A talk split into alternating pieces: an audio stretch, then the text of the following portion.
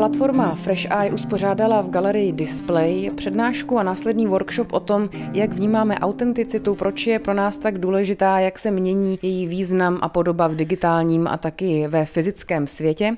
No a tu panelovou diskuzi vedla digitální antropoložka Marie Heřmanová společně s britským sociologem komunikace Michaelem Skayem. Jak definujete pojem autenticita a proč se poslední dobou tolik uh, akcentuje?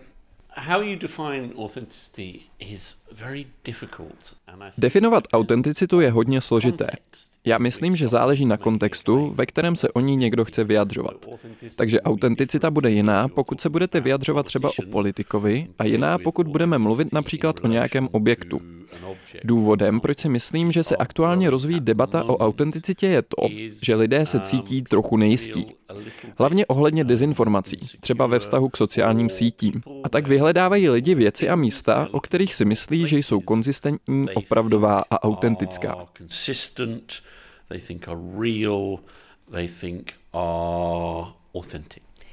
Co je opak autenticity? Je to fake, je to něco stylizovaného nebo idealizovaného a proč to vlastně má menší hodnotu?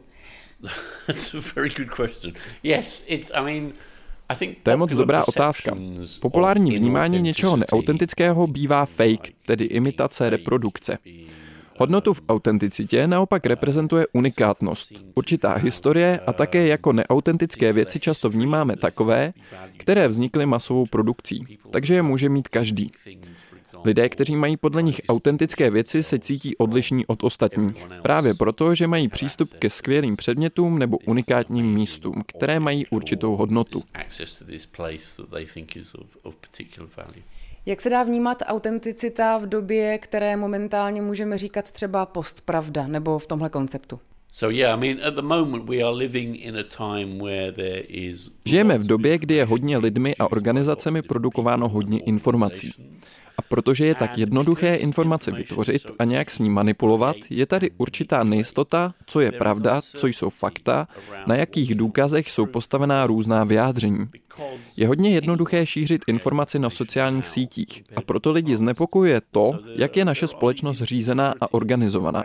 Na rozdíl od minulosti dnes může informaci vyprodukovat kdokoliv a digitálními médii se informace snadno šíří, takže je složité rozeznat, co je pravdivé a co není.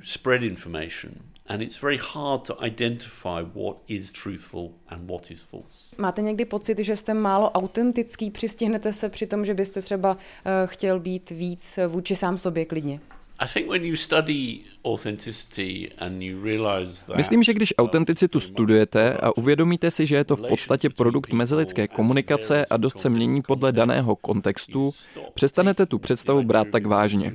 Takže ne, není to něco, o čem bych moc přemýšlel. Teda pokud o tom zrovna nepíšu.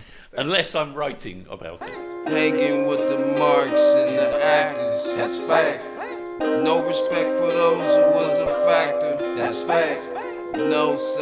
Mluvíme o možnostech reprodukce a taky o digitálním prostředí. Jak se právě autenticita uh, mění, uh, když přijde na tu fyzickou podobu a na tu digitální? My máme tendenci vlastně v tom digitálním prostředí o té autenticitě víc přemýšlet, protože máme Eh, jakoby pocit, nebo minimálně já to tak vnímám, že ten pocit je ve společnosti velmi rozšířený, že ty věci, které se dějí jako zprostředkovaně skrz ty digitální technologie, jsou méně autentické než ty věci, které se dějí nesprostředkovaně.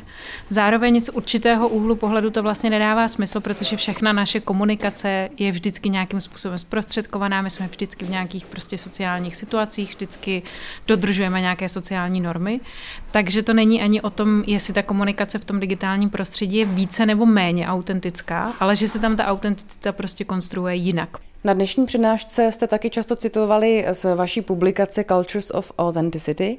Mluvili jsme o pěti takových ukazatelích nebo markerech toho, eh, na základě čeho vlastně považujeme obecně a nejčastěji věci nebo lidi za autentické. Tak jaké to jsou body?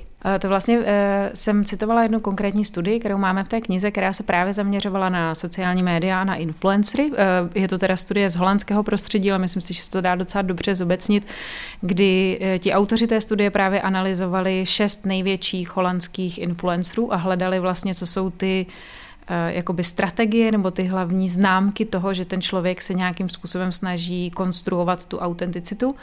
A oni mluví o vlastně nějaké jakoby obyčejnosti, takovému tomu přibližování se běžným každodenním lidem. Eh, potom taky mluví o zdůrazňování nějaké nedokonalosti, toho všichni máme špatné dny, všichni prostě se někdy cítíme blbě, nikdo z nás není dokonalý, to určitě všichni známe, jestli se pohybujeme na Instagramu, tak to známe.